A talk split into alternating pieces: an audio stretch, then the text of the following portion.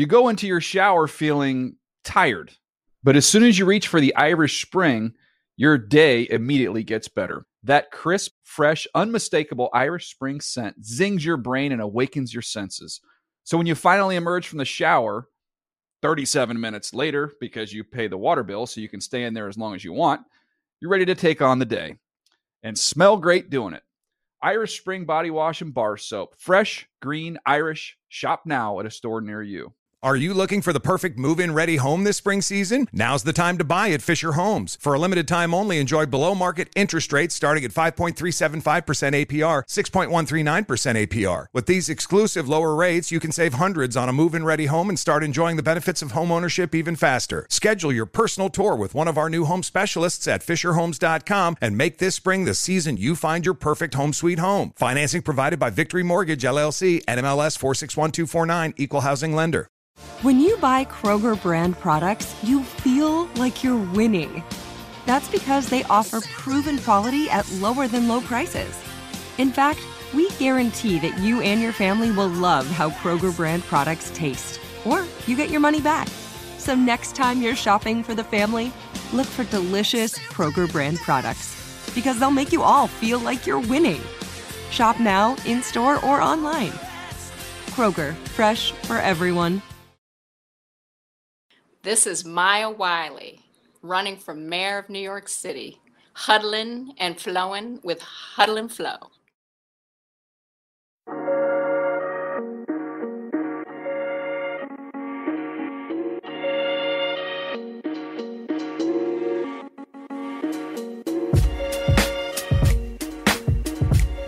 All right, welcome to this post Thanksgiving, post tryptophan long weekend edition of the Huddle and Flow podcast. I'm Steve White here with my guy Jim Trotter. Jim, Jim, have you have you woken up from uh, from the tryptophan from all the turkey? No, I don't think so, Steve. I, I, tell you, that was one of that was one of the tougher rides on Peloton today. So um, hopefully we'll be back in the in the groove t- uh, tomorrow. But yeah, man, I'm still I'm still feeling it. And the great thing about it, still got a few more leftovers. So, but the but the sweet potato pies are gone. So unfortunately, unfortunately. See, and Jim, you, I, and our producer Thomas Warren know it is sweet potato pie oh. and not pumpkin. Don't bring it. Don't even. Don't don't even bring it to us. Okay? We're not. We're not bringing Kimberly Martin. Yeah, we ain't bringing Kimberly Martin on to have that discussion, right? I love you, Kimberly. I'm just joking. She's probably having like shaved carrots with raisins in there. So here's your salad, fellas. Anyway, Jim, this is this is a real um, special edition because we're dealing with some crazy stuff in the NFL in Week 11, and probably the most awkward situation was the Denver Broncos having to play this game with no quarterbacks. And our special guest is Demario Davis, the Saints linebacker, who had to play against Kendall Hinton, the practice squad wide receiver, who had lined line, line up at quarterback for the Denver Broncos. And Jim, you and I both know Demario for all the wonderful work he does, the Players Coalition. Um, he's been a leader there for a long time. We also know him as a great football player, probably one of the three best inside linebackers in the NFL. Hope I don't offend anybody, but Bobby Wagner and Fred Warner, I would throw in that group, um, along with Demario.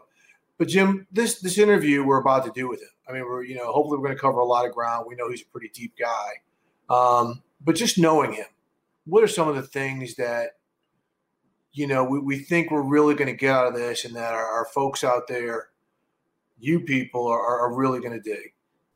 For me it's it's with demario it's his story to me is so inspirational both in terms of how he got to the nfl and what he's done since he's been here. I mean you have to remember this this was a guy who coming out of high school was a two-star recruit.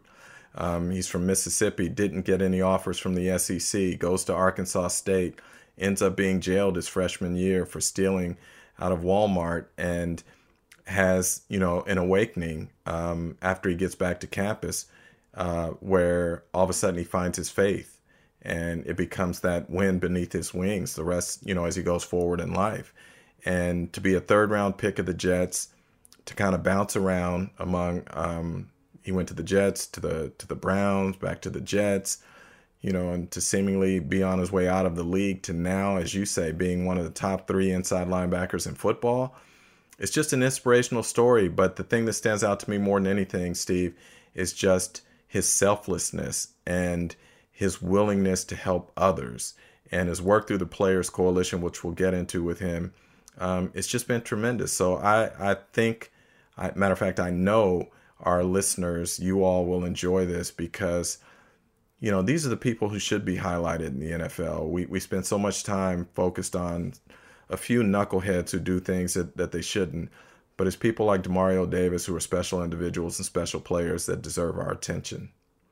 100%. Well, on that note, here's Saints linebacker Demario Davis.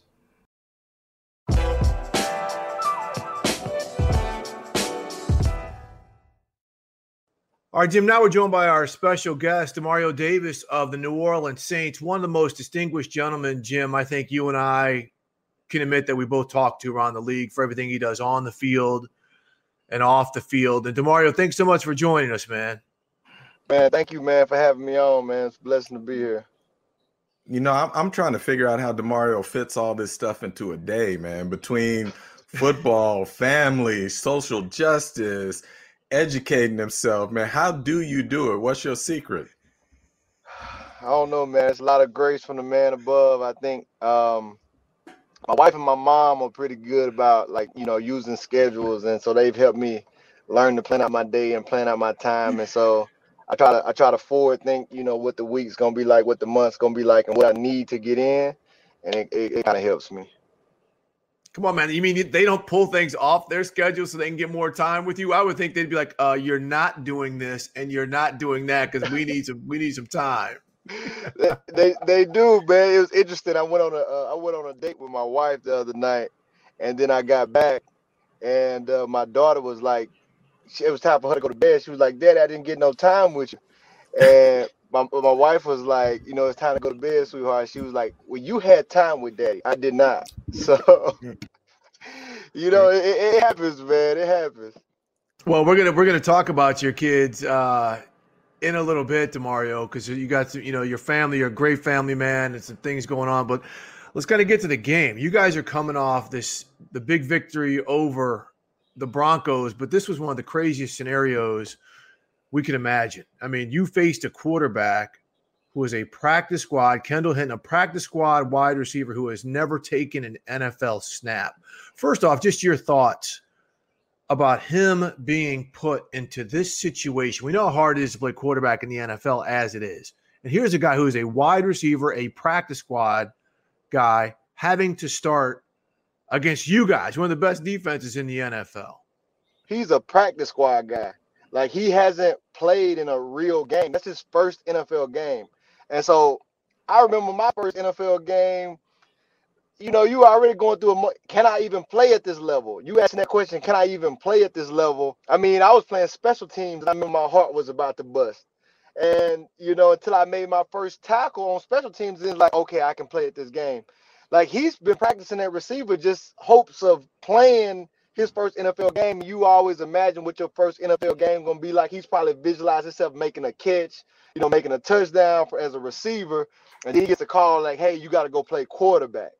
Like, and this is not pop one. This is not a high school game. This is an NFL game.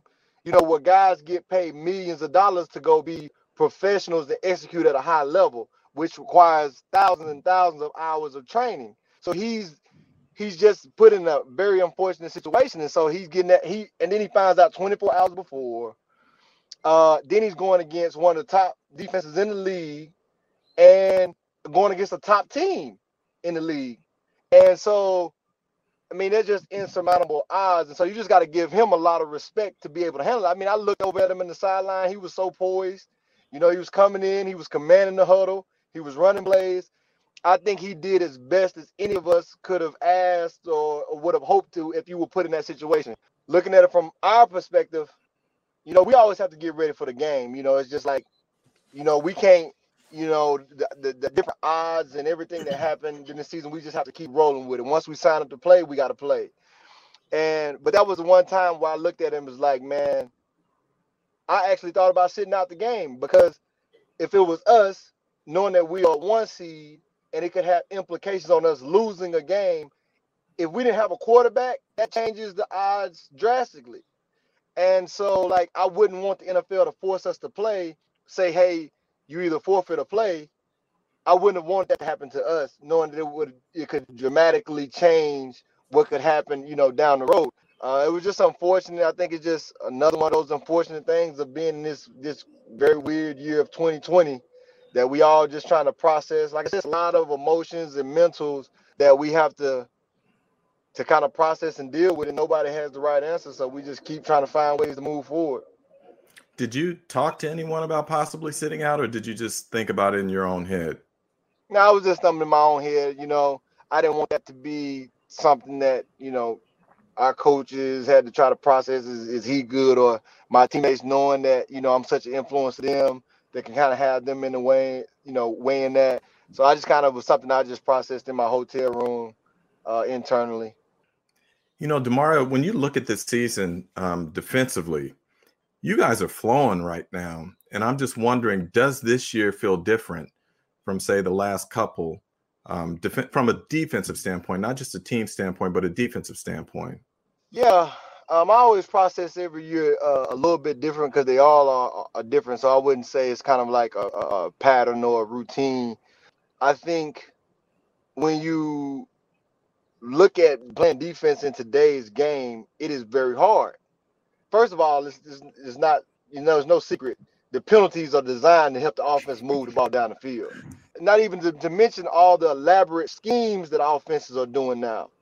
It takes a while as a defense to get used to what concepts are coming out and getting used to playing those concepts. Every year is something different. You know, uh, I feel like two years ago it was it was all what the Rams were doing with the turbo motions and and, and the misdirections. And now this year you see it's a lot of uh those deep speedo post routes where you have you running one safety off and then you open up the other side, you see those big shots. And so it's like every year it takes a while to get used to, hey, these are the concepts we're gonna see every week, and then this is how you effectively stop those concepts. And I think now we are in a situation to where we've seen pretty much where the league is offensive from an offensive standpoint, and we we know what we have to do to kind of execute against those offenses. How much does it help that you guys have been together now for a few years, many of the key players on that defense, to where you can adjust quickly and and rely on recall with some things? Yeah, that that that, that pays a big um, dividend, you know, uh, to have guys that that you know, um, that you understand and that you can vibe with um, because you can speak to them in the moments. Like it's not it's nothing for me to go up to Marshon and, and, and Marcus Williams and say, hey man, we need you to play big today. Like when you play big, the rest of the defense is gonna play big. It's nothing for me to go up to Cam and say, hey Cam, if you get one on ones, you have to win. And so when you have guys that you've been playing with um, for a long time, I think it helps from that chemistry standpoint that you know what guys need to do to be successful. And it's so much, so much of it is unspoken. Like you know, it's just what that that that old quote, "What's understood don't need to be explained." And so we have so much of that that's going on. But then when you bring in new guys like you know Malcolm Jenkins and Kwon Alexander, the reason why those guys can come in and fit is because of the mindset and the culture that the coaches have created and the organization has created, and they know how to go and get guys who think on that same brain wavelength. And so we just instantly connect. You know, uh, like me and Malcolm cha- challenge every each other every week. Like, hey man, go be special. Like that's just what we say to each other, and we already know what that means. It's like for us as captains, we have to go lead in a special manner. Kwon come in. it's funny, like everybody talk about me and Kwon, they say it's like we best friends automatically. But he's from Alabama, I'm from Mississippi. We just think the same. And like we look at each other and be like, man, they should have they should have blocked this trade when they saw it coming through. If they, if they had any wisdom, like y'all gonna get somebody hurt. And so they they've done a good job of uh, you know, bringing in and having guys who who, who kind of think the same and that's what makes us, you know, kind of jail. And that's what people see when they're like, man, like y'all having fun. Man, it's just like it's like a family reunion for us out there. we all just doing our dance. Outside of your division, where you mainly have drop, you're facing drop back quarterbacks. You know, since we're kind of in this pocket, it seems as like with the Kyler Murrays of the world and things like that, we're seeing more basic collegiate read option, not even RPO type stuff. This is like high school collegiate type of read option stuff. How hard is it to adjust since you're not seeing that week to week to having to play assignment football as opposed to your regular standard read your keys and do things like that when you face a quarterback like that? Man, well, let's just be honest, man. That's why I'm saying the game is slanted for offenses. They cheating when they run the RPO. you have a lineman downfield every time they run the RPO because the line doesn't know it's a pass play. Right. They have a run pass, they have a run play called, and the quarterback is looking at the receiver. And if they in a certain coverage and you see somebody move too far, throw the slant route or throw the out route. Well, the lineman don't know that he five yards down the field. and it's like I've been screaming that for years. Like, man, can y'all just call call lineman downfield? You know, one time. I think we, I think I think the Saints got called for lineman downfield, uh, and it wasn't even an RPO. Like we get all the penalties called against us. Here we go. Here we go. Everyone picking on the Saints. Here Man, y'all know that's true. We know it this is. is true. We it know is. this is true. We know this is, is, true. That's not. Here's how you know it's true. With all this COVID stuff going on, you guys got docked a draft pick and find a half million dollars for a celebration. Well, let's let, let's talk about that, man. Let's talk about that double standard. Like we're gonna really talk about this. We gotta talk about this. Let's do the, it. The, league have no problem with us being out there on the field, running and tackling, sweat all over each other, talking trash, face. What you see Chris Jones and Tom Brady face to face, spit going all in each other face mask. And league don't got no problem with that. But a team having fun in the locker room, you know, we don't got mask on, you want to issue fines. You know, like so you don't have no problem with me being on the field. Like my face mask got all kind of holes in it. I have to get in close contact with everybody that I tackle, and there's no problem with that.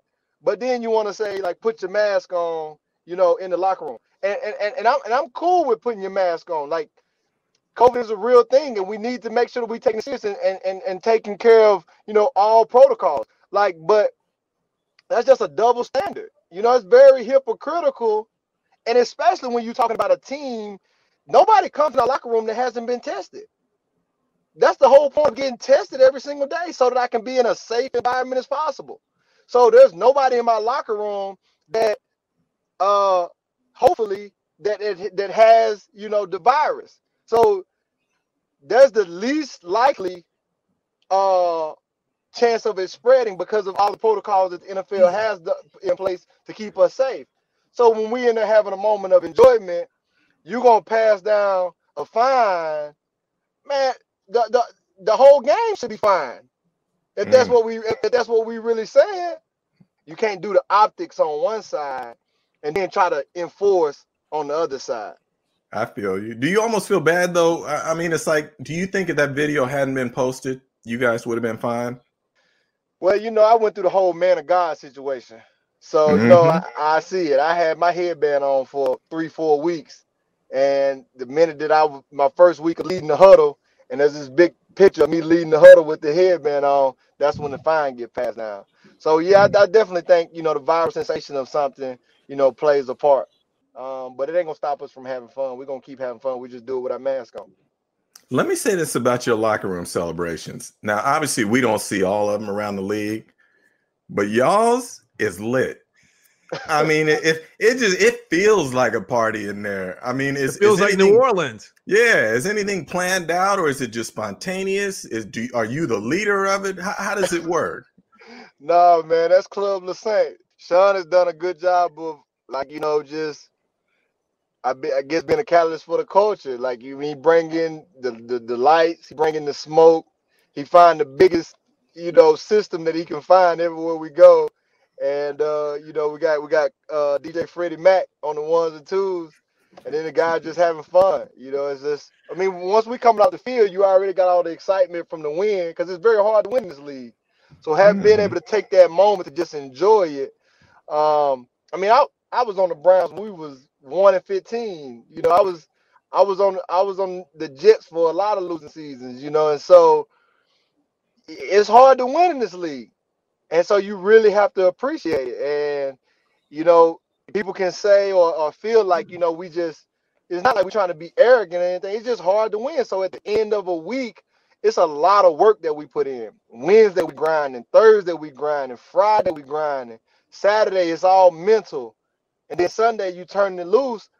And so to be rewarded with a win, it's just it's just that time to be able to let go and uh, be free. And I think it, it, it kind of humanizes us for the public. Like you know, people just see like we people just like everybody else. We put a lot of work in, and we like to enjoy ourselves. At the end of the day, turn the music on. We like to dance just like any other human being. Hey, Demar, quickly when when you when you to kind of get back to you know the real talk about the COVID situation, we see what's happening with the Ravens, right? You got up to 23 players um, who are involved. We saw what happened with the Titans. We see what's happening. What is the what do you think is the best way? Because I know I think it was in training camp, whatever. You guys had the option of, of staying in a hotel and having your own bubble, and a lot of players did that. Is, is that the best way now when we're seeing these spikes, or do you think anything needs to change, and that maybe just some people in the building need to be a little bit more self accountable? a lot of people didn't think the NFL season would make it this far. And so, right. you know, by the grace of God, we done made it this far. Do we need to start thinking about potentially shortening the season.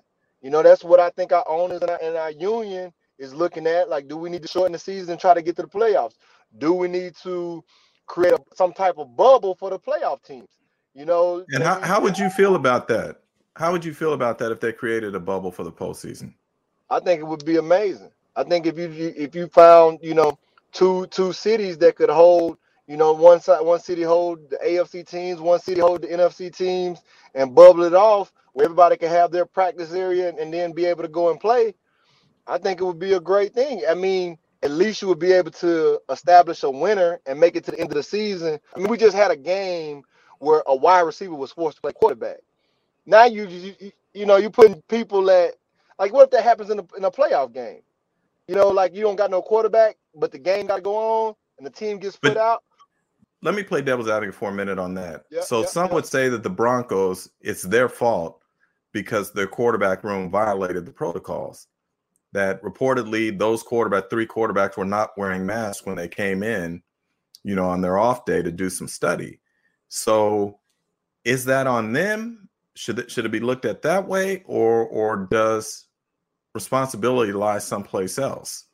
Okay, let's so let's think about this. Well, people have to people are not really thinking about all the day to day interactions. Like like yesterday, we had we had to play a game where now on the sidelines you have to have a mask on the entire time that you're on the sideline. So when I come to the sideline, first of all, I'm out of breath. I'm playing in Mile High Stadium. What if I need to put the mask oxygen on my face? Now I got to remember it's a you're talking about creating new habits. I don't think to put my mask on when I come to the sideline. I, I, I haven't done that you know, for nine years when I played the game. So somebody had to keep coming down the sideline reminding us, put your mask up, put your mask up. I think you could probably say a, a percentage of that, like, yeah, they, they they they they did have a part in that, like the responsibility didn't do what they were supposed to. It's just it just it's just an unfortunate situation for that team to be in. And I'm just thinking about it as if that shoe was on our foot, I wouldn't want it to have to go and play if we didn't have a quarterback. You know, and yeah, so yeah. regardless of how it happened. So tell me this. Let's get back to the the culture and your the roster depth and things like that because I want to talk about besides you guys seemingly just just getting guys and having guys you can just step in and rotate in and play. But your quarterback Taysom Hill, you see him. You you've practiced against him. You know how versatile he is. What about the way he's handled the whole situation to being a starter and, and the way he's he's played? Because he even admitted against the Denver game, we had to change the offensive game plan kind of kind of based on on how things went. But what about the way overall how Taysom has handled everything? Uh, true pro, a true pro. I think the thing I know about Taysom is even though he has that uh, Swiss Army knife type of feel, like he can do anything and everything, um, even up to returning kicks. He wants to be a quarterback in his league. He wants to play the quarterback position. And I think we were in a very good situation, you know, not just having uh, two quarterbacks um, on the roster. So somebody stepped in. We had three. And so we had a few options of how we could handle once Drew went down. And Taysom has stepped in and, and handled it wonderfully. I think a lot of that composure and poise and knowing how to prepare has come from being around Drew all these years. I mean, since I've been here, I've always seen Taysom uh, at the hip of Drew And so now that he's getting his moment, you see him pre- preparing like like he's the guy, which he is, and and, and you see you see it paying off on, on on Sundays. You know, Demario, I want to get into your story personally, but before I do, I want to ask you about your defensive coordinator, Dennis Allen, and what he means to this unit, and even talk about him possibly getting a second chance as a head coach. What does he bring to you guys, and, and why do you feel, or do you feel, that he would be good as a head coach? Well, um, the thing about DA, man, DA is one of the smartest um, guys and coaches I've ever I've ever been around. Um, the way that he understands offenses and what they're trying to do, and understands ways of aligning our defenses and making subtle tweaks to our defense to be able to eliminate and take what they're trying to do away uh, it's just really it's, it's really a masterful art to see me, especially as an inside backer, um, that has to kind of be like the brain of the whole operation, you know, executing and making sure that we all align and get on the same page. So I kind of get to see it firsthand. Um, you know, it's it's it's, it's masterful. Um, I think he's going to get another chance as a head coach, and I think he's going to do uh, much better you know, his second time around as anybody would, you know, understanding, you know, what went right, what went wrong. We we even had conversations about it, what he what he what he felt like he could have did better the first, you know, as a head coach. And he's like, you know, he cares so much about the game, but you know, being a head coach is really about understanding that, you know, and being over the whole operations and things that are outside of football and managing those things and managing people. And he said I could, you know, he's honest, like I could have did a better job at that. Like I've seen him do that even with us. Like we were having, you know, our woes early in the season, he changed things up in practice and was just like it would be um it would be insanity to keep trying to do the same thing over and over and expect different results. He made a little suck sort of tweaking how we were practicing, and it, it, it made all the difference. And so uh, he's just a phenomenal coach. I think um, his attention to detail and his demanding of excellence is what what what allows him to thrive. You know, I, I said we wanted to get into your journey personally because I think it's so inspirational, and um, I'll lead Steve into this. Um, you know, you've been so open about your life and what you've gone through and getting to this point. You go back to high school, you're a two-star recruit. You say part of that is because you got kicked out of school you know, as a sophomore for stealing someone's wallet. Then you mm-hmm. wind up, don't get SEC offers, wind up at Arkansas State, and right off the bat, um, you end up in jail for for stealing from Walmart. But a negative turns into a positive, where then you find your your purpose in life or your faith. Um, and and it's and you go on to become a third round pick.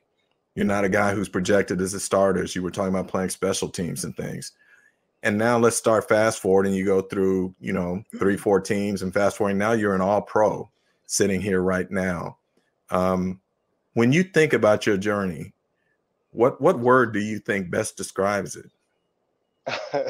And i know I, I, gave the cliff notes version. I didn't go into detail but but what what words describes your journey?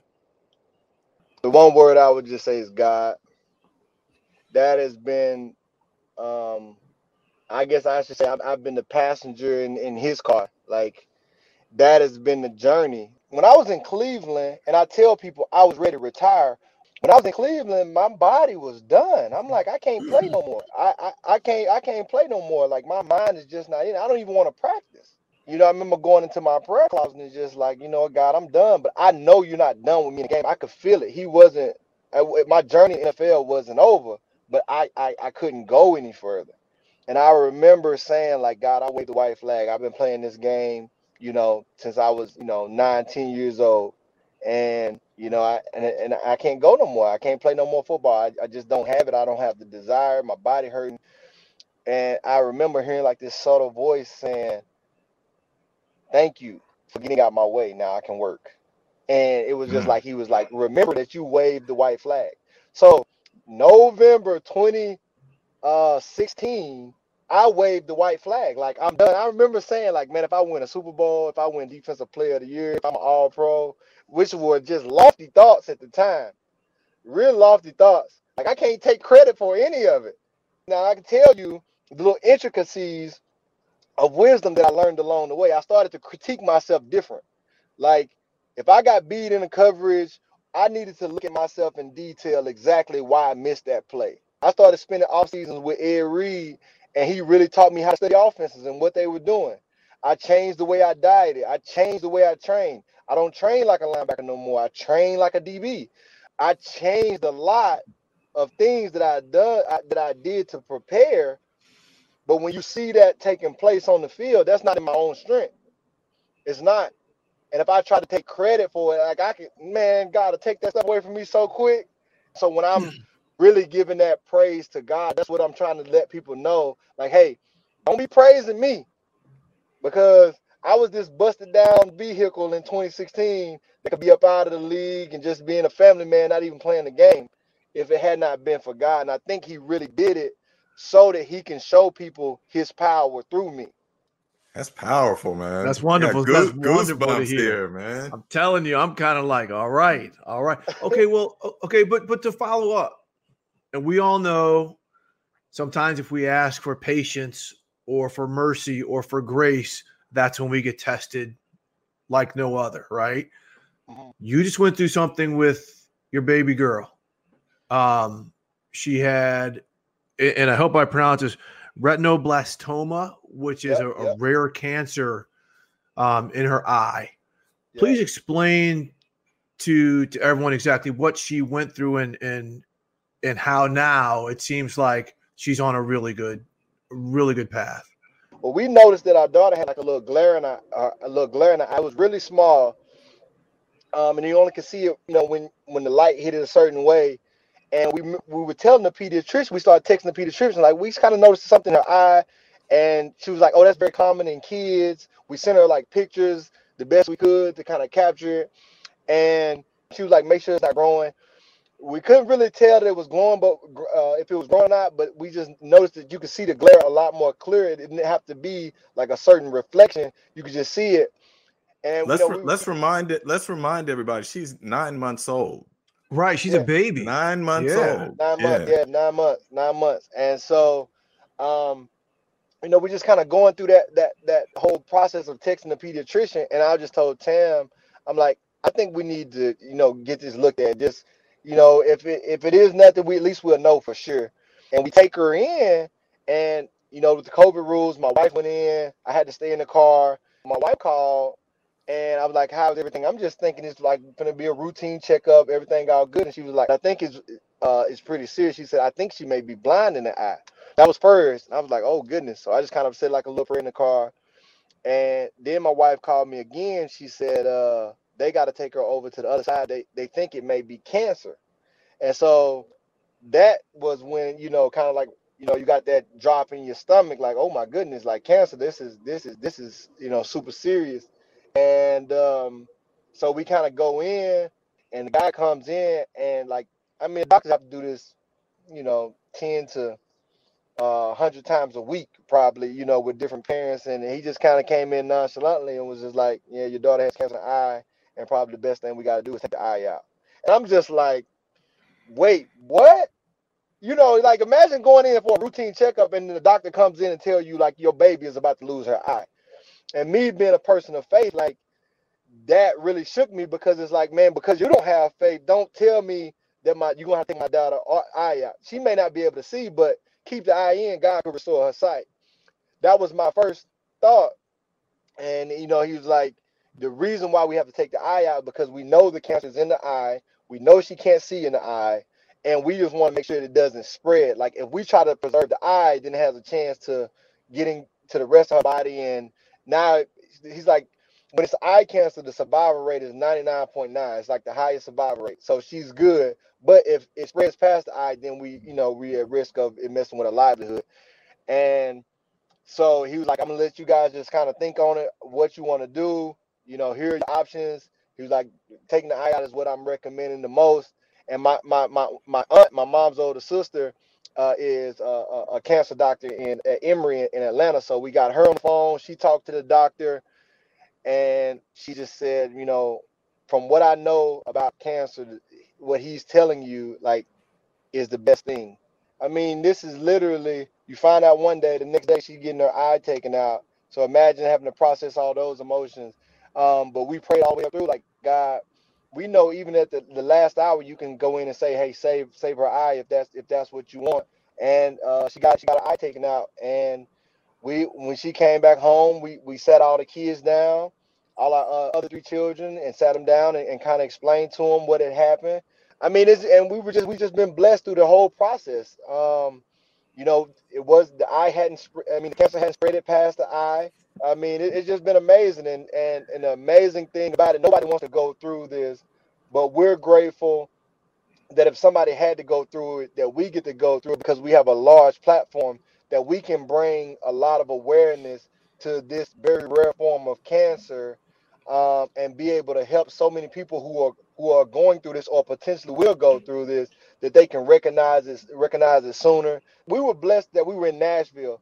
So the Nashville Eye Institute is one of the best places to be for this very rare form of cancer. Like the doctor is like the number two doctor who studies like this stuff. So it's just been a lot of uh, things that we've become more aware of and been able to help this very unfortunate uh, situation that families are going through, and, and it helps that we have this tremendous platform to be able to bring more awareness to it. Well, D, we should we should remind people as well that you guys are also, in addition to raising awareness, raising funds to help with this fight. And um, I believe the site is give.vanderbilthealth.org, and that your family has agreed to match dollar for dollar up to ten thousand dollars, I believe it is. And I think yeah. you guys are pretty close to reaching your goal. Last time I checked, um, so that's powerful too. So if folks want to give, but this is one of the things I wanted people to know about you too. Um, is that you, in, in many ways, you are just so selfless. Whether it is, for instance, for instance, befriending a teenager who was paralyzed in a football game, um, and your family purchasing a van, you know, to help this person and his family get around because they didn't have the means. Raising funds now for cancer awareness, for um, pediatric cancer awareness, those sorts of things.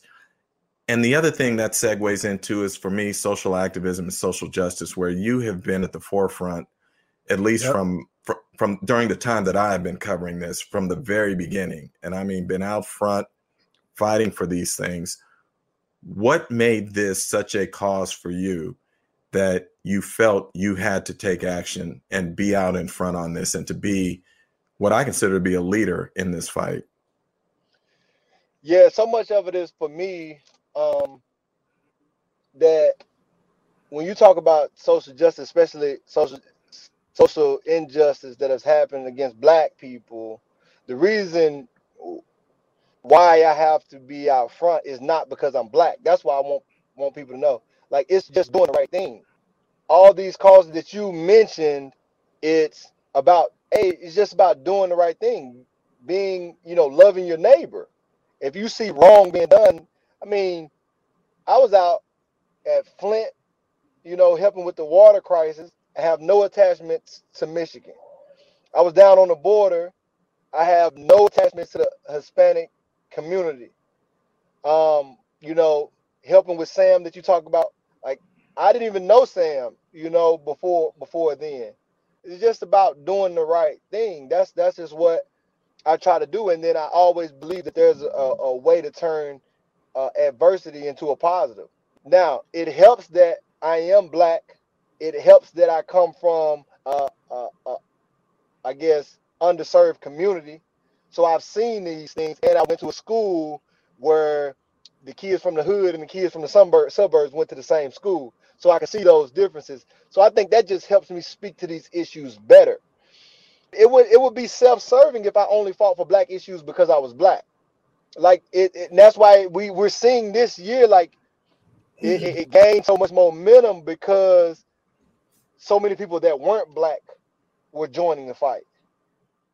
And I and why do you think that is? Why do you think that is? If you looked at it, 2020 forced us to look in the mirror in a way that no other situations could have.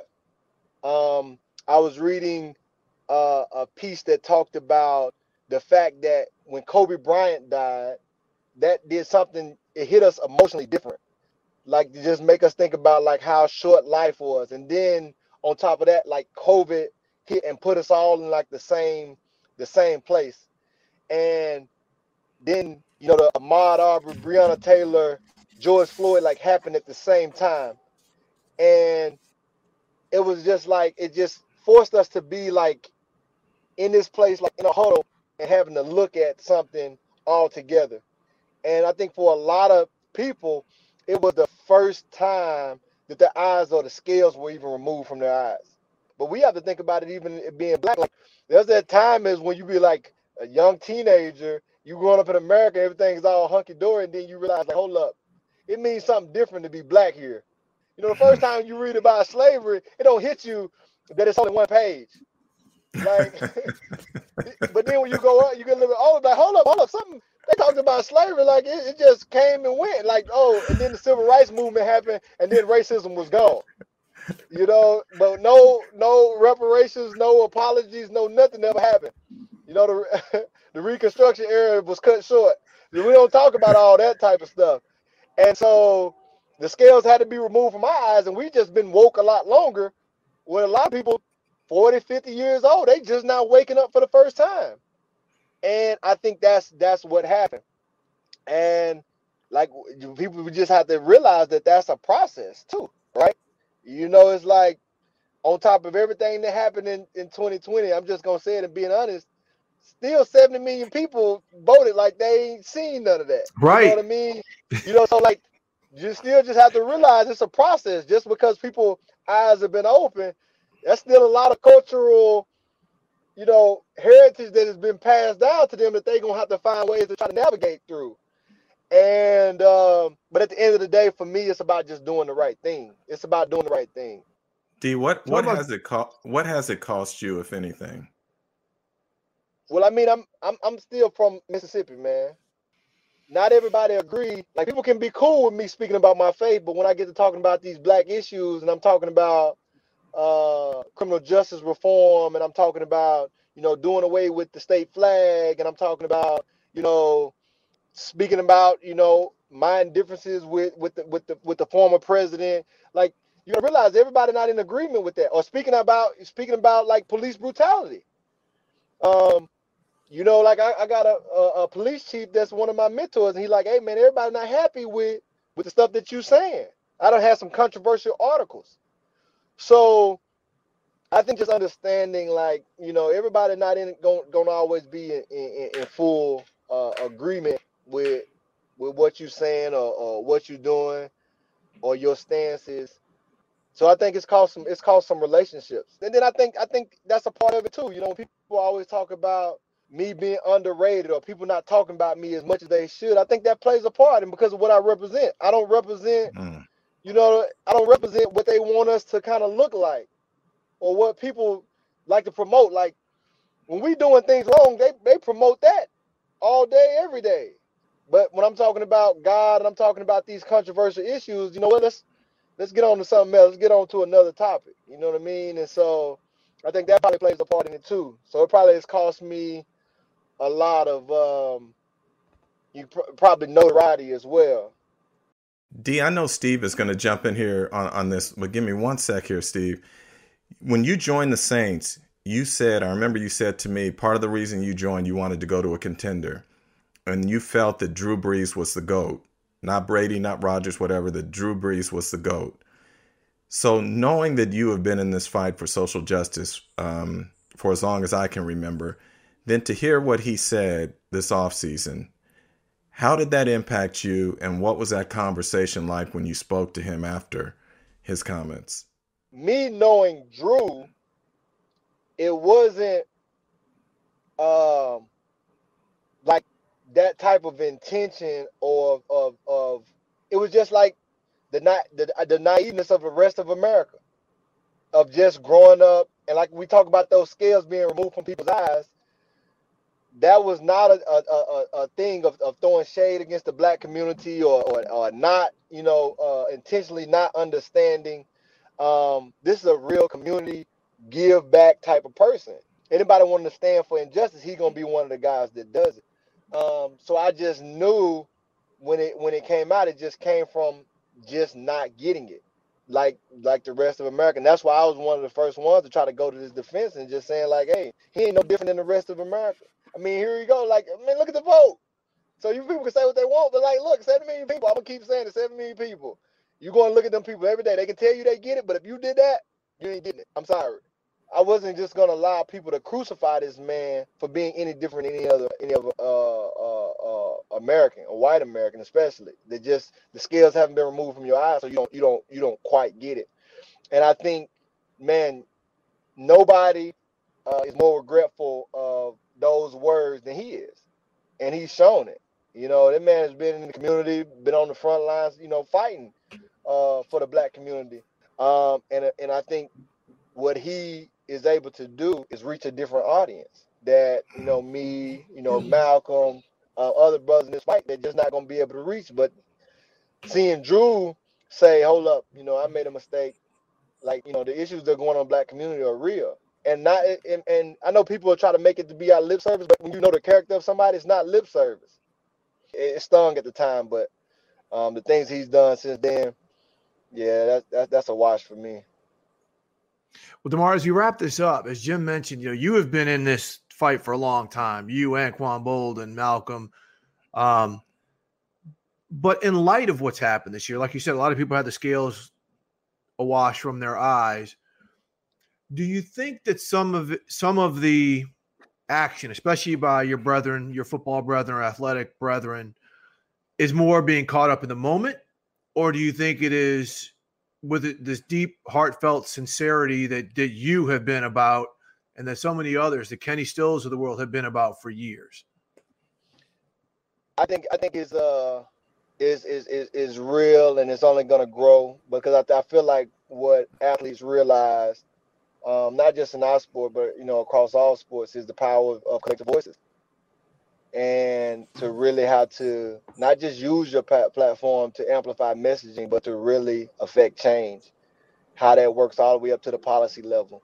And it's just an amazing thing to see. I think you're going to start to see. I mean, we were on calls with so many different colleges. Um, Player Coalition did a good job of doing that, setting up phone calls with different colleges. So I think what you're going to see is uh, a new wave of athletes who come in with a with a social conscience um, that that just always realizes is, is is more than more than the game, and um, I think I think we're gonna be better for it. Um, I mean, sports are just so happen to be right now the dominant thing in society, and so when that's the dominant thing, you to whom much is given, much is required. You got millions and millions of people who are hanging on to every single thing that you say and you do, especially in the social media uh, era that you got to use that wisely. And um, you know coming together and using those voices in a collective manner i think what happened in 2020 uh, is going to set a new precedence for us going forward because athletes are just going to realize the power of their platform and, and working together. Look at the turnout uh, the voting turnout. You're not going to tell me that lebron james and more than a vote didn't play a big part in that that that teams shutting down stadiums go and vote you're not going to tell me that that didn't play a part. I mean, the largest voter turnout in history. So I just think it's it's it's, it's a it's a new precedence. It's a new era.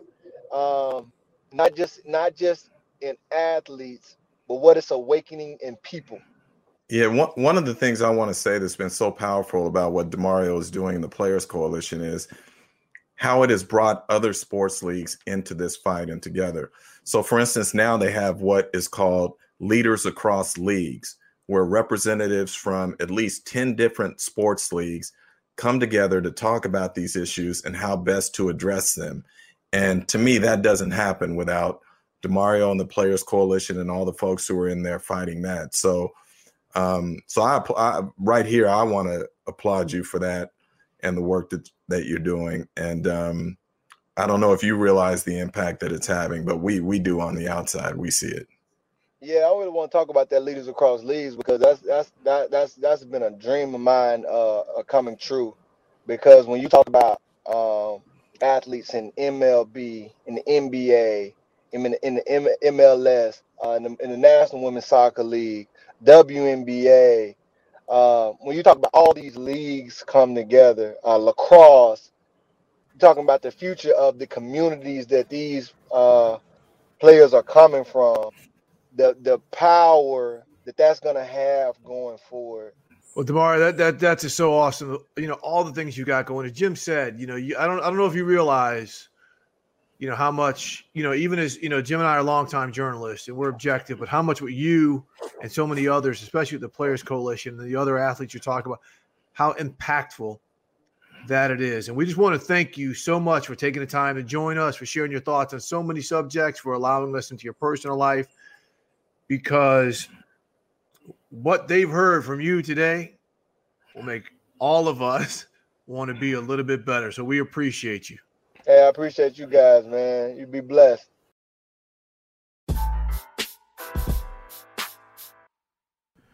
Well, Steve, we promised the listener something special with Demario, and I think they got that. Um, like you said, I think you said it earlier an all pro player an all pro human being. And um, he, I tell you, man, he gave me goosebumps a couple of different times in there. And just his faith is so strong and his belief is so strong um, that you just want success for people like that. So, you know, again, thank you to Demario for coming on and for sharing his testimony with us.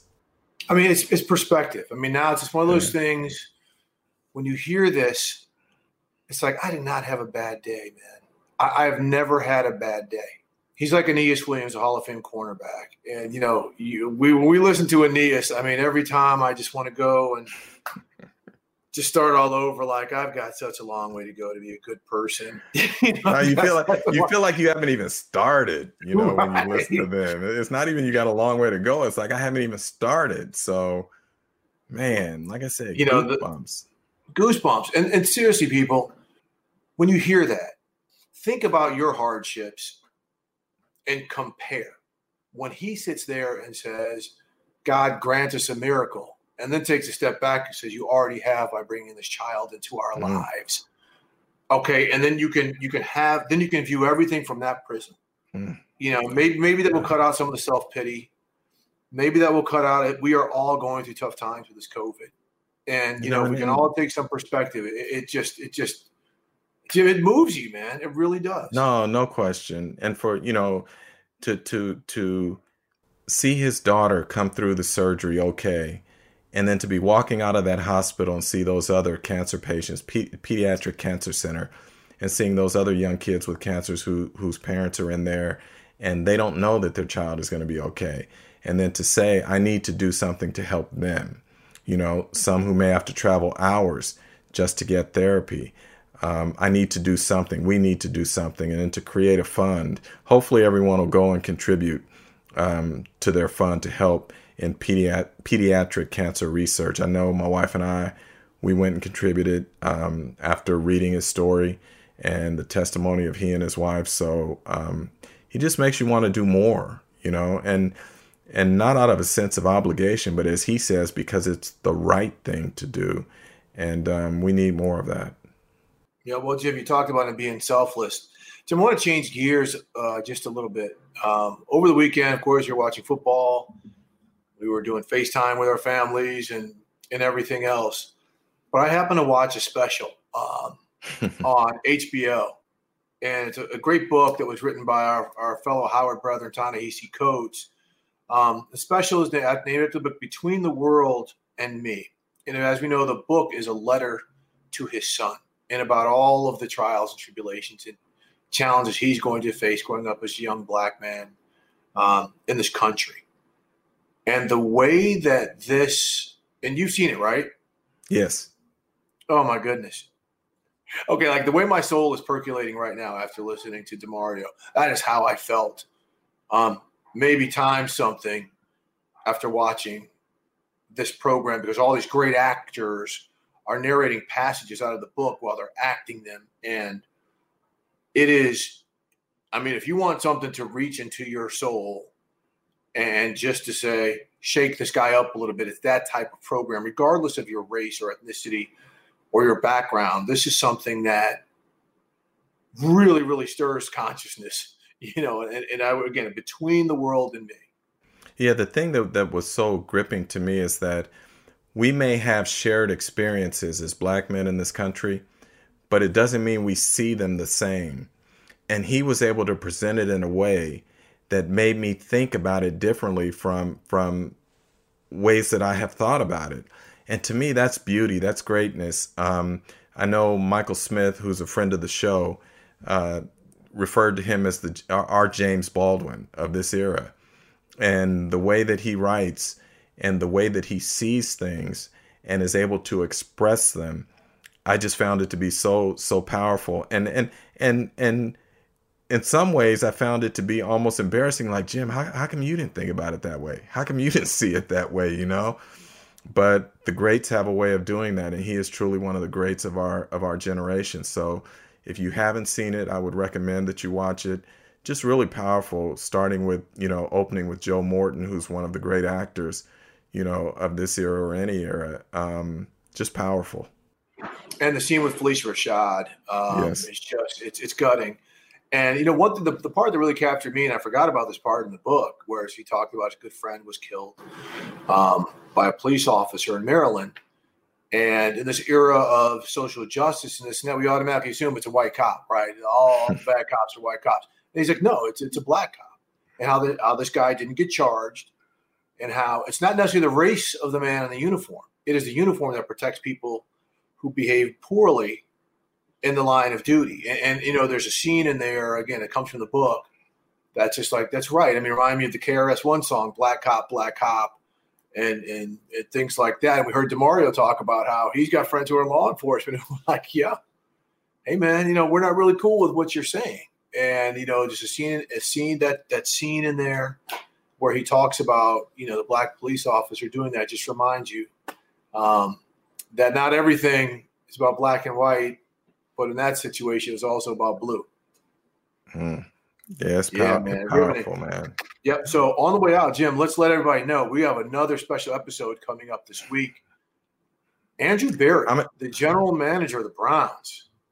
I'm excited about it. You know, um, for those of you who don't know Andrew Berry, uh, he's first year general manager with the Cleveland Browns, but he's been preparing for this moment much of his adult life and just a very thoughtful, analytical guy um, who I always enjoy talking to. But what's going to make this episode even more special to me, Steve, is that you and I are going to do a deep dive on these coaching vacancies and these GM vacancies and try and present to you, the listeners, um, other names, diverse names, you know, for some of these positions. Because what's really bothering me right now as we see these openings come up, it's, it's the same old thing happening again where names are being thrown out there of, of, of non-diverse candidates.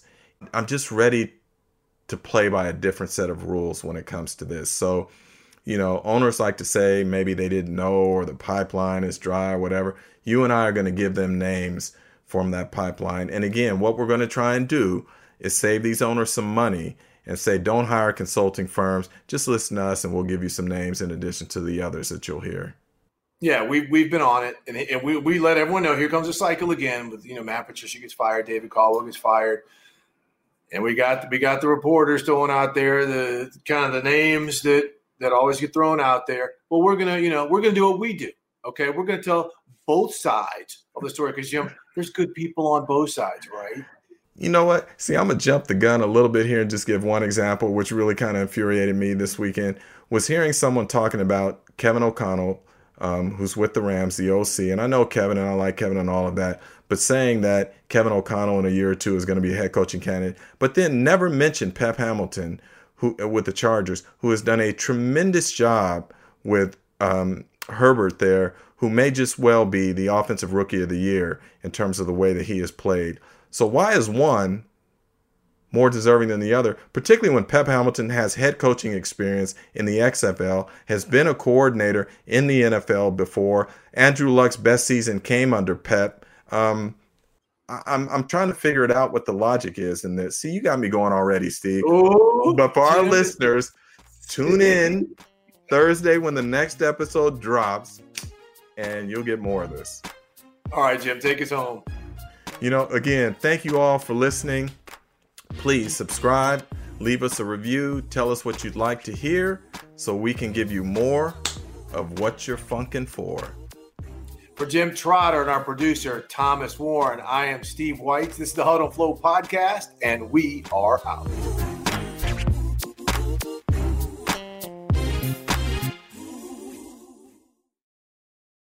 You go into your shower feeling tired, but as soon as you reach for the Irish Spring, your day immediately gets better. That crisp, fresh, unmistakable Irish Spring scent zings your brain and awakens your senses. So when you finally emerge from the shower, 37 minutes later, because you pay the water bill so you can stay in there as long as you want, you're ready to take on the day and smell great doing it. Irish Spring Body Wash and Bar Soap. Fresh, green, Irish. Shop now at a store near you. Are you looking for the perfect move in ready home this spring season? Now's the time to buy at Fisher Homes. For a limited time only, enjoy below market interest rates starting at 5.375% APR, 6.139% APR. With these exclusive lower rates, you can save hundreds on a move in ready home and start enjoying the benefits of home ownership even faster. Schedule your personal tour with one of our new home specialists at FisherHomes.com and make this spring the season you find your perfect home sweet home. Financing provided by Victory Mortgage, LLC, NMLS 461249, Equal Housing Lender. What's up, y'all? Janice Torres here. And I'm Austin Hankwitz. We're the hosts of Mind the Business Small Business Success Stories, a podcast presented by iHeartRadio's Ruby Studios and Intuit QuickBooks. Join us as we speak with small business owners about the tools they use to turn their ideas into success. From finding that initial spark of entrepreneurship to organizing payments and invoices, we've got you covered. So follow and listen to Mind the Business Small Business Success Stories on the iHeartRadio app or wherever you get your podcasts.